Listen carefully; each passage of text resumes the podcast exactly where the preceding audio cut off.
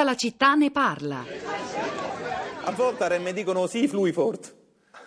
Poi tac, Pirina. E a forza, Rina, un'amica mia. E a forza di farle serenase, in un Actimel me sobuscopan un bronchenolo. Oh, di notte c'erano 0 gradi. Non fa bene a gol. Ma non me flector per l'artrosilene, ma proprio lì, proprio lì. Enantium. Mi dicono, ma un Malex che me augmentin in un moment. Mi dicono, caspirina, ma dove vivi? Vivi in C. La Sonil. Che? Io odo, san. Ma fatemi il plasil. Io sto a Multicentrum. C'è pure la scritta, attenti al Canesten, Repigna. Sto con Valeriana, però mi fa venire l'ansiolin. Certo, non è Anna Falqui, ma è la luce dei miei occhi. Stavamo nella stessa Aulin a scuola, anche se lei in preparazione H. Beh, totalmente no. Più brava nella Prozac che nella poesia. Vorrei vivere con tantum verde intorno, fumarmi fiori di Bach, mangiare ananase agruvit sotto un eucaliptol, in mezzo alla vegetallumina. Perché io un dì gestivo Antonetto. Un locale coi tavor de fuori, più che altro stiamo tutti fuori coi tavor, ma coi tampax che corrono l'ho chiuso, così in un modium o in un altro andrò all'estero. E che vedo di? Enterò in Germina. E insomma nessuno ci potrà accusare di aver fatto pubblicità a qualche farmaco, perché Andrea Rivera li ha detti praticamente tutti. Era un pezzo di un suo spettacolo, il comico romano, animatore delle notti trasteverine, Rivera, che gioca con i nomi dei farmaci. Abbiamo scelto questa clip per aprire la nostra ultima parte di questa puntata, la piazza della città di Radio 3 dalla sede Rai di Trento. È la nostra prima puntata in diretta dalla 12ª edizione del Festival Economia, quest'anno dedicato alla salute, la salute disuguale. Poco fa un ascoltatore ci ha sgridato via SMS dicendo: ma come non ci avete detto che non eravate come ogni anno in piazza del Duomo a Trento alle 10? È vero, quest'anno abbiamo iniziato dalla sede Rai, perché la piazza del Duomo in questo momento è teatro delle celebrazioni ufficiali per il 2 giugno, per la festa della Repubblica. Però rassicuro l'ascoltatore e anche tutti coloro che stanno dalle parti di Trento che saremo, come ogni anno, come ormai tradizione, in diretta oggi pomeriggio a partire dalle 16, poi domani sabato 3 giugno alle 10:15 e di nuovo alle 16, e infine ultimo collegamento in diretta da Trento, sempre da Piazza del Duomo, domenica 4 giugno alle 10:15.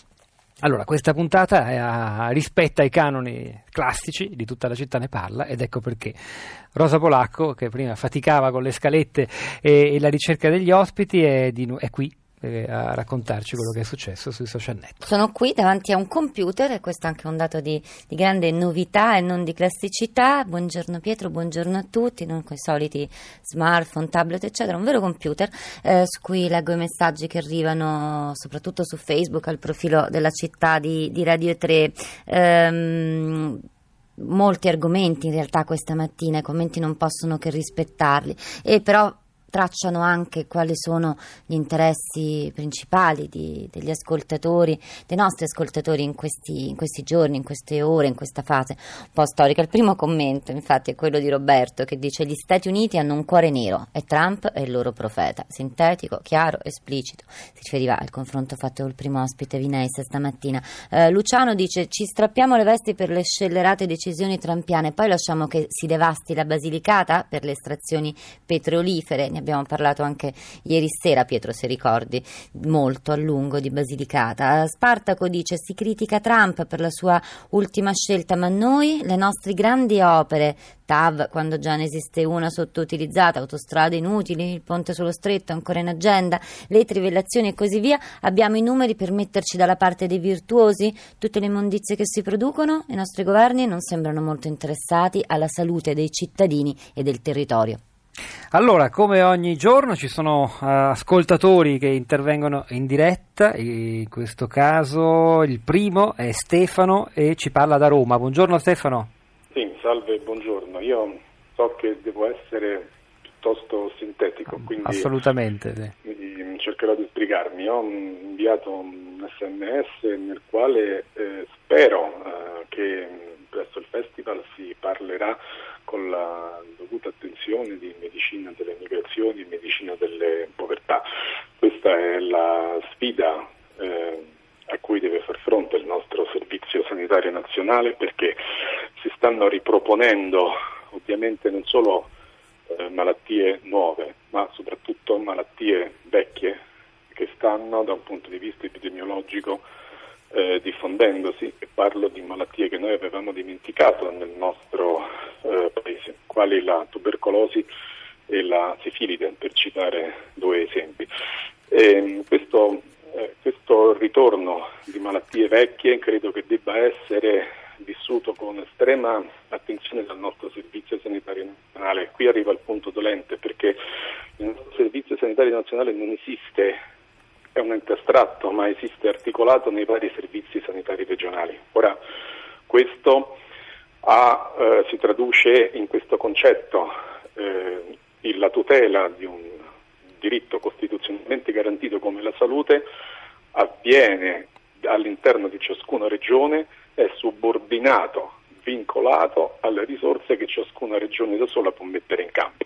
Questo, capite, e questo è un nodo importante. Io la devo salutare, ricordo che il tema importante che lei ha indicato verrà trattato in alcuni incontri, tra i quali quello con Loris De Filippi di Medici Senza Frontiere, Pietro Veronese, Luca Corso e Santino Severoni, proprio tra pochi minuti a Palazzo Geremia, e poi ce ne sarà anche un altro, ci sarà una grande serata con Gino Strada di Emergency. Ora ascoltiamo un WhatsApp audio dell'ascoltatore che si chiama Roberto.